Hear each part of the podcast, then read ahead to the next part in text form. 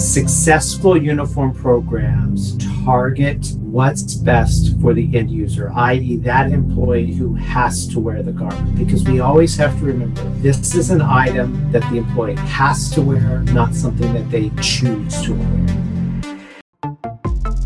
The Uniformer insights and interviews into the people and companies that drive the markets for uniforms, image apparel, and public safety equipment. The Uniformer is a production of the National Association of Uniform Manufacturers and Distributors, the NAUMD. Hello, welcome to the Uniformer. I'm Rick Levine from the NAUMD.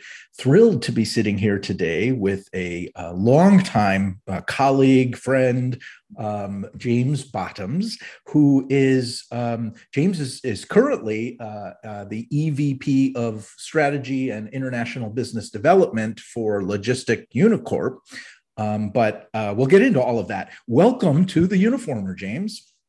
Well, thank you very much. It's certainly an honor and a pleasure to be here with you, Rick.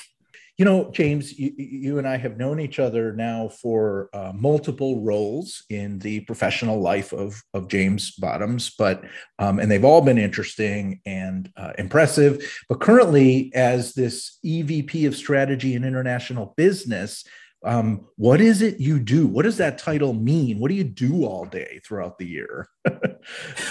well, what's interesting about Logistik Unicorp is very few people understand exactly how global of an organization we are. So we have operations in a number of different countries across a number of different continents. Um, we are obviously based in Quebec here in Canada, and with our recent acquisition of Martin Levesque, have uh, people in various provinces across Canada. But as well, we have a very large operation in Australia where we outfit the um, Australian Defence Force. We also have a large operation in New Zealand where we outfit the New Zealand Defence Force. We have operations in Germany where uh, they uh, work with the German government, the French government, the Austrian government, uh, we have uh, factories in Tunisia and we'll uh, soon to be opening uh, factories in Togo, and then our long-standing factory in Vietnam as well. So a lot of my role is really focused on bringing the best of all of those worlds together from a strategic standpoint so that we can tell our story to the world better about all of our strengths in the various locations around the world and certainly then on the business development side to take that story to uh, current customers just so that they have an understanding as to how we can possibly grow our business with them but also to new opportunities so that they understand our vast resource and the stability and the security of our supply chain. Wow that is a thorough answer. I uh and there's there's a lot that uh, you're right. I did not realize the reach of Logistik. What is interesting to me also about that is in the United States, the, the government, I don't even remember the year, passed a amendment called the Berry Amendment, B-E-R-R-Y. Yes. And the Berry Amendment states that for our armed forces, you have to source domestically um, the thinking is that the the armed forces didn't really want a potential adversary uh, to or for us to be at a time of crisis or war to be dependent on you know uh, a foreign entity of any sort uh, for our supplies for the armed forces. So it's really interesting, and I know that there are some U.S. brands, Fechheimer and others, that supply military, th- you know, throughout the the planet as well. So how does that happen? So New Zealand, you know, I don't even remember when the last time New Zealand was involved in an armed conflict, but is New Zealand is not concerned that a supply you know uh, chain uh, of foreign origin is included within their armed forces so, well, let's talk about that. So, uh, Canada has a similar rule of thumb uh, in terms of uh, outfitting our armed forces. The goods from the fabric up are manufactured here in Canada. Uh, so that includes footwear, um, that includes our, our combat apparel and our dress apparel. There's uh, some allowances for certain goods to be made abroad, but that's few and far between. Um, as well in Australia, we have a factory in Australia and we work very closely with mills that uh, fabric mills in Australia to make the fabric that is used for the Australian Defence Forces. And we have a factory there that manufactures a lot of those goods. Um, and for New Zealand, the close relationship between Australia and New Zealand allows New Zealand to piggyback off of a lot of the goods that are coming out of Australia and are used for the uh, Australian Defence Force. That makes sense. So, really, uh, you could argue that since the factories are uh, within the borders of that uh, foreign land, that that you know uh, uh, is somewhat compliant, if you will, and that makes total sense. You know, it's not just the cut and sew factories; it's the raw materials uh, in a lot of ways, particularly in the fabric. So, you know, the Australian fabric um, industry down there is actually fairly robust you know, to that end, we actually have a fire authority in Australia, which they recently went to a made in Australia uh, component as well, using a variety of fabrics uh, and as well as the cut and sew there in Australia. And you know the uh, cut and sew market and the textile market in Canada is robust as well. So you know heavily supported by the defense industry, but they're making fabrics that are um, used in a lot of other applications outside of just yeah, military. Of course, I would think they. Well, no, they don't have to. They could be getting enough business just from one, but it would be more typical of a mill to seek out alternate uses. I mean, if you're making an FR uh, fabric or you're making a, you know, uh, an aramid of some kind, then you're, you know, you're likely looking for multiple outlets to to sell yardage i'm sure. So there's this variety uh, that we're discussing of you know of, of sourcing if you will. And has that you know i'm sure that's been an ultimate challenge over the past year as literally supply chains are breaking down. On the flip side um, predicting an answer of yeah but we have facilities in country for uh, many of our needs. So we're a little more protected uh, that not everything has to be on a container floating around the world. But you mentioned a few other places where you're manufacturing, Vietnam and and others. Um, so how's the supply chain squeeze uh, going these days? When can we uh, anticipate relief? Wow, if uh, if I had the answer to that question, I think I'd be uh, you know maybe teaching at Harvard because it is a very challenging conundrum uh, that we're facing. So, you know, I there are the needs to diversify certainly you know within canada. So you know, canada is the second largest country by land mass in the world after russia. Uh, and so we are very spread out um, and people forget how far north we go, right? So we say here in Canada from sea to sea to sea. Um, like in the United States, you go from you know sea to sea, or sea to sea to sea. So in that area, we have a lot of people and we have uh, a lot of expertise. So certainly recently, uh, uh, my role is being based in Toronto, Ontario, which is the province just west of Quebec and with that is opening up Logistik to more markets, or I should say, not only more markets, but also to more of a supply chain and helping them to diversify. Um, we also have a number of initiatives going on with uh, locations in ver- and other provinces across Canada. So certainly the need to diversify our, our supply chain within Canada has been pressing and has been quite successful for us uh, over the last year to year and a half. You know, COVID and the demands that it took of our supply chain to produce medical protective gowns and products. So there was a, definitely a pivot away from our core product there. Uh, but bringing that back to focus as well. But that also opened us up to a whole lot of new factories. So, you know, our factory in Vietnam, which is, you know, very efficient and does, uh, you know, their focus is a lot on our smaller runs and um, areas where we're doing fewer pieces as opposed to, you know, having to do, you know, several thousand at a time. They can do some smaller runs there.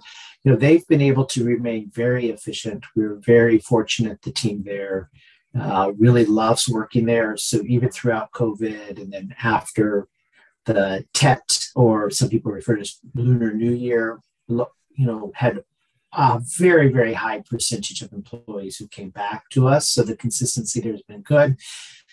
Just the challenge is working with the freight companies, right? I, I am not a ocean transport expert. Um, and I can only imagine the complexities of having to figure out where all the containers go because, you know, the challenge with that business is once things get out of balance, um, it's tough to get it back. And what I what I explain to people in, in at least in the textile industry as I'm experiencing it is it's not a supply chain bottleneck on the manufacturing side. Like the factories were shut down for a short period of time and our raw material supplies were were shortened for a short period of time but that period of time was measured in my opinion weeks not months and so things have really come back to things never really got off normal in that market but it was just the transportation to get those goods because you know you're still very heavily dependent on china for fabrics and raw materials and getting those goods from china to other countries where you may be cut and sew. That's what took so long. And then getting the finished goods from the ultimate, you know, finished location to the to the customer market, that took a very, very long time. So, you know, diversification is a triggering word for me because what's what's interesting to me about James Bottoms uh, is that you know you've worked at a variety of companies but they've also been so diverse in their product uh, mix. So you you you you worked in outdoor, you worked in headwear, you worked most you had a recent run with a glove manufacturer, serious glove manufacturer. You've worked in women's apparel, uh, and you know, of course, there's been uniforms of of all kinds. So you know, it it occurs to me that this this great experience you've been talking about uh, you know in in dealing with these international things applies to kind of products and, as well. How do you think all of that experience has has maybe informed how you operate within the uniform industry? You know this goes back to the very first thoughts i had when i first entered into the uniform industry uh, 12 years ago and having been in a branded world so i worked for some leading outdoor brands some leading you know as you said clothing you know women's clothing brands uh, equipment brands. And when i first came into the industry it was it's all about the brand. And it's not only the company brand so whatever company you work for Logistik but it's about the brand and the image of the customer and whether that is in what we call in our industry image apparel. So, you know, whether it's McDonald's or Air Canada or Delta Airlines, where they have an image of brand, the same thing applies on the public safety side. You know, the police officers have a brand and they have an image, and it's very important that that image and brand be represented in what they wear and how they appear to their customer, which in this case is the general public. And so, all of the great things that I learned about branding from uh, my time at VF and my time at Columbia Sportswear and Mountain Hardwear was brought to play here because, at least my first entry into the marketplace, I found a lot of people really focused on the what and the how meaning, you know, what's the product they're going to wear, the shirt or the pant, you know, and how are we going to make it? How are we going to service it? So there's so much emphasis at NAUMD in those conversations and with the executives that I joined at the time. And I was like, guys, I think we we've got it wrong here. It's the, the question you have to be asking for is the why.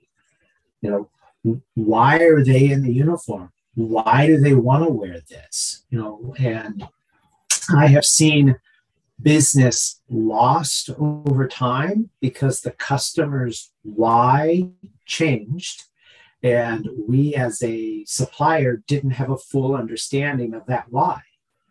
And then there was also a lot of business to be made and gained because the customer said well we need to change our image and here's why. And therefore we need to invest more and do this and do this. So i think that that why is so very important in the uniform industry for a long time didn't deal with that effectively. I think things are, are changing from that.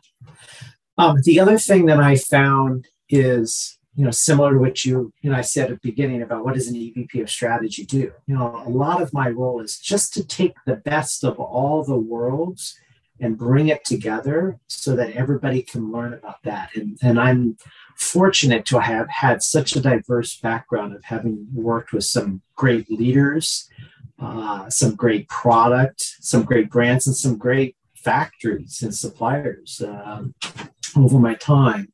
That bringing that to the uniform world was really key to say, well, this is how such and such brand does that. And I like, I was funny. I can remember um, one of the first items I was looking at. I was at an NAUMD conference. I was looking at some jackets, uh, some like outerwear jackets and stuff that were being made there, and you know the technology and the seam taping uh, and, and, stuff was. I, and I don't want to say it was considered best in class, but it was definitely one of the leading suppliers of, of uh, outerwear. And I'm looking at this going, wow, like this technology is like seven, eight, nine years old. You know, the, the world has moved so far beyond this type of tape construction to, you know, an embedded or a welded construction and things. And so going back to um, my first stint in the image apparel industry. And I'll, here's another thing: emboss and deboss. I think I, I don't know if this is true, but I actually think one of the programs that we rolled out, we did a soft shell jacket for a customer, and we did a, a deboss logo on the chest. And as far as I could tell, certainly in Canada, I had never seen one, and they were few and far between in the states of just saying, take a logo and deboss it, and you know, that was like well, it wasn't necessarily earth shattering, but it was it was big and that it was technology that had been in the branded world for some time, but I think people either felt that it was too expensive or not really applicable because it's workwear. It doesn't need to be fancy or doesn't need to be cool. It's just it's workwear. And my whole approach was, well, the why is the customer wants to have a certain look. And then there's this technology that we can certainly borrow from people that are spending a lot of money on research and innovation, and let's bring it into our. There's so much uh, in what you just said, James. And uh, okay, so here's a few things. One, if you don't have the good fortune to work on a team with James uh, and and hear mentorship statements such as why uh, I highly recommend Simon Sinek's book, which is seminal in this area, called "Start with Why." Um, I it changed my perception of just about everything in the world, to be honest. When I read that book, I mean, it's it's not new; it's a decade or you know, 15 years old at this point. And he Simon, of course, has gone on to amazing things uh, beyond that. But you, of course, reminded me again of the the foundational concepts of starting with why that you know we don't buy you know uh, uh, apple product uh, because it's superior. Yes it's superior in certain ways right? But we buy it because apple has shown us a why right? They've they've shown us that there's a yes. different way to think and we believe in that different way of thinking and therefore our products express that. And and you're uh, mirroring that in a wonderful way for our industry which many heretofore had thought of as a commodity product. Why? Because yes. they the customer typically treated us that way. And a customer typically would say I don't care. Just get me the shirt for five bucks instead of 15. That's all I care about. Right. so, yeah. uh, so we became this rather commodity esque you know sleepy industry that you know oh yes uniforms are out there but there's nothing really you know but then people in the know such as james bottoms you know we know that um, fashion has has influenced heavily what happens in the uniform industry, but vice versa. There's so many things in the fashion space that were innovated because there was a need based on job function or based on performance or based on security, you know, or based on savings, on cost savings. You know, who knows where the invention comes from, but there's so much that we do as an industry that then gets you know borrowed copied into the fashion world. But i love that you're saying hey just as a example you have this imprinted memory of looking at an outerwear jacket and going wait the people who make outerwear and redesign that outerwear twice a year or three times a year because of retail seasons have moved beyond this. So in our annuity yes. business, right? Our business is an annuity. They're going to buy that product again and again and again until we screw something up and they have to go to a competitor. But uh, so a lot of times we're we're lazy about innovation because um, because it costs us time and money. Um, so I love that your approach is well, but that's backwards. That we really need to um, continue to ask why. Why are they wearing that? Why is it styled that way? Why is it that color? Um, I, I, I, love all of that. Um, am I saying it back correctly? No, it's it's absolutely correct. I think it's you know, I think the why is both self-reflecting, meaning that you know we should, as business leaders, always be looking at ourselves to say, well, you know, why are we doing something this way, or you know, why have we always bought it from this you know supplier, or you know, why did we create this? But it's also, you know, business passion, business growth oriented by going out to customers, going, well, you know, why do you do it that way? Most of my experience in the uniform industry has been in the direct sales side. And I know that there's a large part of our industry that's on the rental and care side. But, you know, coming from the direct sales side, as a direct sale going into customers that are on the uh, rental side of the business and asking that, well, why? Why do you do it that way? And creating what we call the, you know, the, the total cost of ownership. So we sat down and generated a model that said, okay, you're paying for this pant today. And yes, you're laundering it. And over time, at the end of that life cycle of that pant, this becomes your total cost of that pant.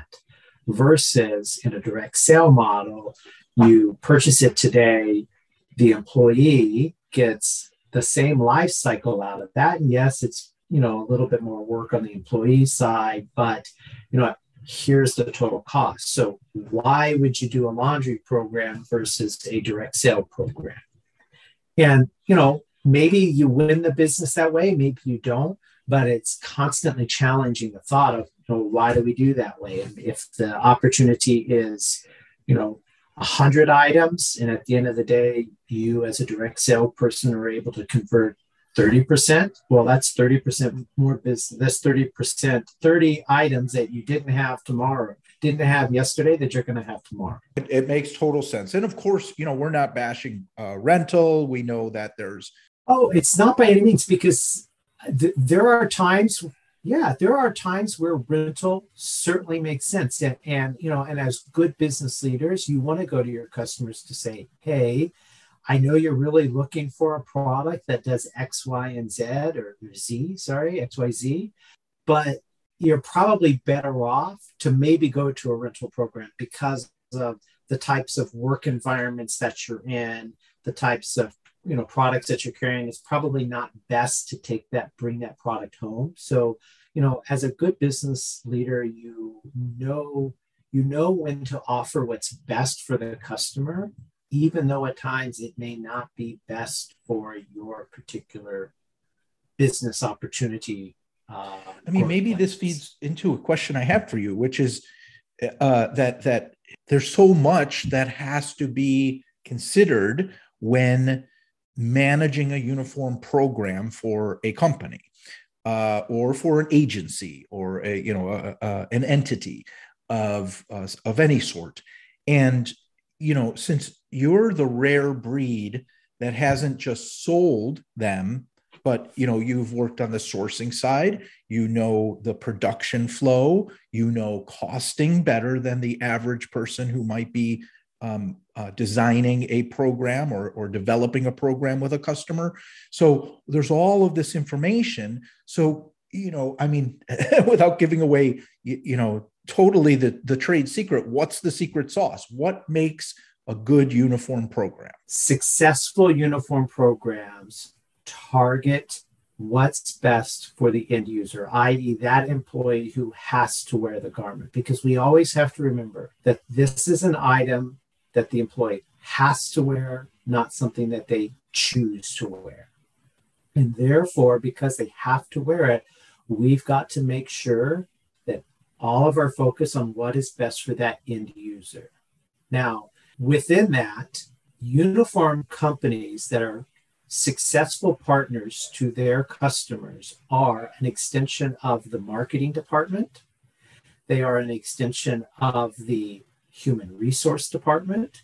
They are an extension of the finance department, and they are an extension of the operations department. So we are an embedded partner within those companies. And as a function of the marketing department, whether it's public sector, because again, image is image. So whether you are a uh, first responder or whether you are a you know restaurant worker or a bank worker or hotel worker you're a, an extension of that marketing making sure that that end user appropriately reflects the image and the reputation and the values of that organization from the hr component you know what? We work with those end users and they are happy or not happy by the comfort and the function of the garment that they wear. And you know there are a number of times where uh, I have interacted with end users who have other concerns outside of the workplace, or maybe concerns within the workplace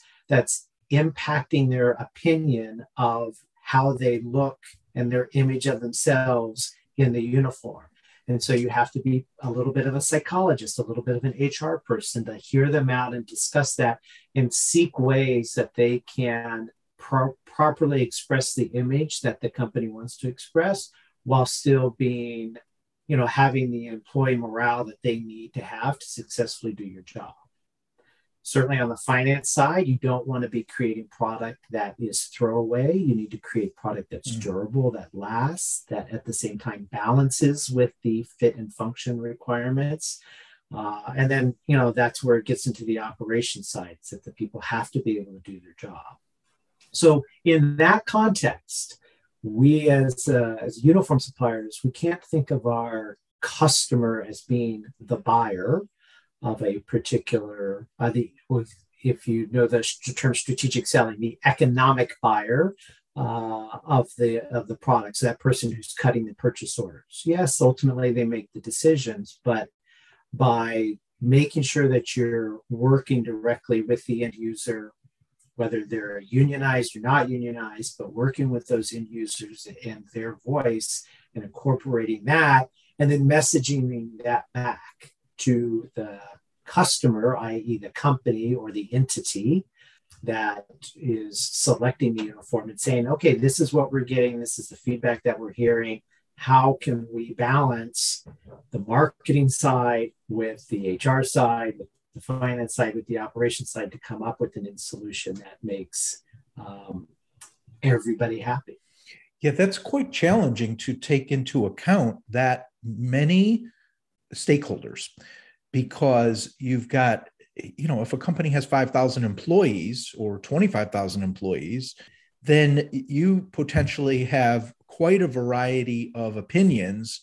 Um, and then you have quite an extensive set of of empathy state, you know, empathy um, feedback or empathic uh, feedback that you're just that you're describing, where let's listen to what's going on in their world. it also occurs to me that you could have regional versions of the same statement. You could have um, you know, uh, uh, by country, by city, by you know, um, you know, the country mouse versus the city mouse opinion of what's going on, you know. But yeah. uh, so that that's a lot of of a feedback loop. That's very challenging, and I agree with you that um, that is likely a really important ingredient to the success. We've both heard um, horror stories where certain things got ignored from the community that's actually wearing it, and management, you know, was making certain decisions based on their assumptions, and uh, they were proven wrong, uh, either on the supplier side or at the at the end user, uh, at the customer side, and and design, you know, that that reflects all of that is just you know uh, the ultimate challenge, of course, right? Because uh, maintaining the one that st- struck with me that you said is maintaining that desire of the company to portray a certain image versus you know uh, my body type will not handle that style that you're proposing yep. so you know how do you you know how do you deal with that when it comes up well i, I struggled with the word accommodating because accommodating has a bit of a condescending nature to it but it is about you know hearing the people out hearing the the user out and ultimately there's a there's a well-known saying here in, in Canada, and I think it comes from a, a, an indigenous leader, but it's that you know the Great Spirit gave you two ears and one mouth, so that you should listen twice as much as you speak. And so a lot of times people just want to be heard and they want to listen, and at the end of the day, you know, they, they will they will come to an understanding. And you know we can only do so much. We're not the employer uh, what we can do is listen and, and to all, um, in some cases, be a mediator. I, I have found that in a lot in a lot of these cases, in the in the in the uniform industry, whether it's in the private sector or the public sector, we're often a mediator because we're a safe space for someone to express. We know what's feasible within the potential guidelines, and to be able to say, okay, well, I hear you. Let me see about that. Or oh, I hear you. Yeah, that's entirely feasible we end up playing that role and you know and sharing that feedback and sometimes you just have to say no that's it from a safety standpoint or whatever this is a no-go. But other times you can say yeah i think we can we can find an alternative there. It's you know when you ask you know when people ask me a lot and I, I don't maybe you're going to ask me this question people ask me a lot it's like you know why would you you know why would you want to go in the uniform industry? Like what is it? And and having been on the branded side of the business so so what's interesting, right? You're on the branded apparel sites, whether it's in gloves um, or in coats or whatever, you spend all this time designing and creating and making product, and then you invest in the inventory, and then it's your job to go out there and pitch it and sell it, right? So you've got this liability of this inventory that you have to move and you have to pitch and sell. And, and really, the uniform business, and I said this, it took me about six months to figure this out when I came from a product company into this. I said, you know, the, this is a service industry that happens to make great product, right? It's it now we have in our industry, we have great brands and we have great suppliers who make great product. You know, Cobmex, for example, right? They make great sweaters and they supply it. But I'll turn around and I tell, you know, Phil and John, I say, yeah, you're a product company and you're constantly innovating great stuff but you're also a service company that happens to make great product because our role is if we don't do our job successfully, people don't earn a paycheck because they can't work. So our job is to service those end users and to service those customers to make sure that those employees are outfitted correctly so they can do their job and earn it. So we are a service company. And so with that, when people ask me, why would you want to do this? Because it's it's the perfect combination of everything that you would want from in a company in the sense that you're hearing instant customer feedback, you're gaining that feedback, you're creating solutions, you're developing implementations of those solutions, and then you're delivering those solutions. So whether you are a customer service person who's receiving phone calls, you're on the, the you know you're the tip of the spear receiving that feedback where you have to at some point in time instantly solve a problem and say hey well you know what we've got four varieties of that pant. You're in variety A, you don't like that. Here, I can offer you variety B.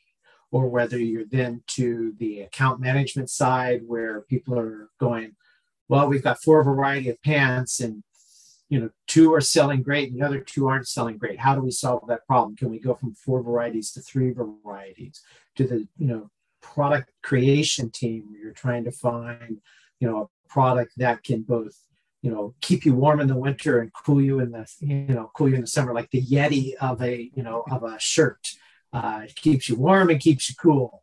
Uh, you know whatever you are every single function in this industry is all about listening thinking solving creating and delivering.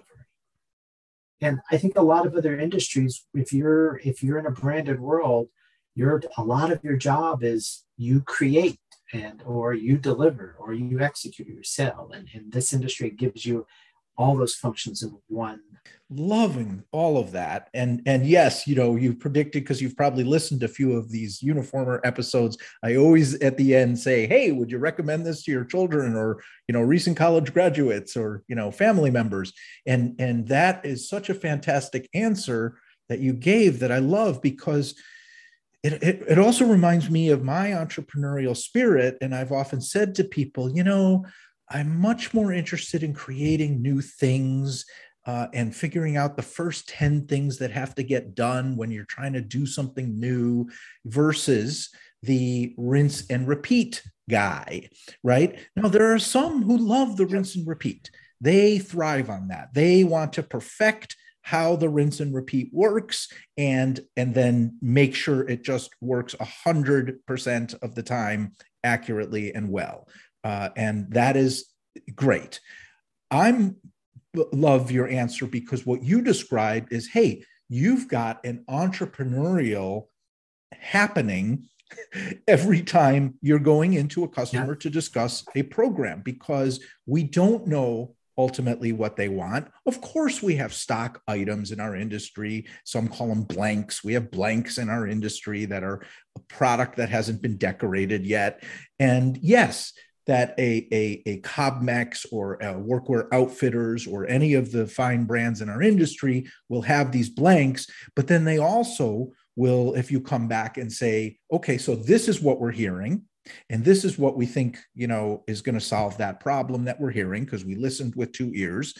And so we, you know, and then they say, okay, yeah, let's let's work on that together. Let's let's figure out what the 10 things are that need to happen in order for that problem to be solved and and i love that that's a a vision of how our industry operates i think about the blanks is that you know because you know we have an obligation to outfit people regardless of their size and shape right so even if you have a program that is a, a buyout or a blank you know our partners uh, as on the distribute distribution service side, you know, our partners in that world understand that you have a responsibility. So if I'm going to put a, you know, one of your blue polos blanks into the program that I'm in decorating, you have to be able to have the model to be able to say, I've got to make that in X number of XL large and or X number of extra small.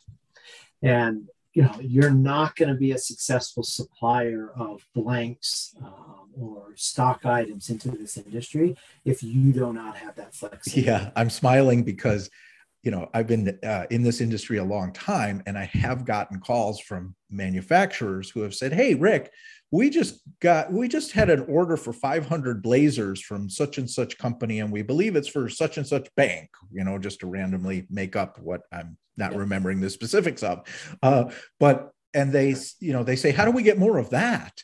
And I was like, well, congratulations. I'm glad you got that order. But are you prepared then to keep those blazers in a size run in that fabric, in that exact color for the next three to five years? Because if you're not, then I would not recommend pursuing this industry. So, again, it's a service industry service of inventory, service of time, yeah. service of size. that happens. yeah, love it. I love it. Wow, James, it was not unexpected, but it was such a pleasure to talk to you today on the uniformer. Well, like I said, it's definitely a, an honor and a privilege to be uh, to be asked to uh, you know participate in the podcast. I've listened to some you know really great minds and some uh, really great leaders in the industry. So, well, we count you among those, James. So, thank you so much.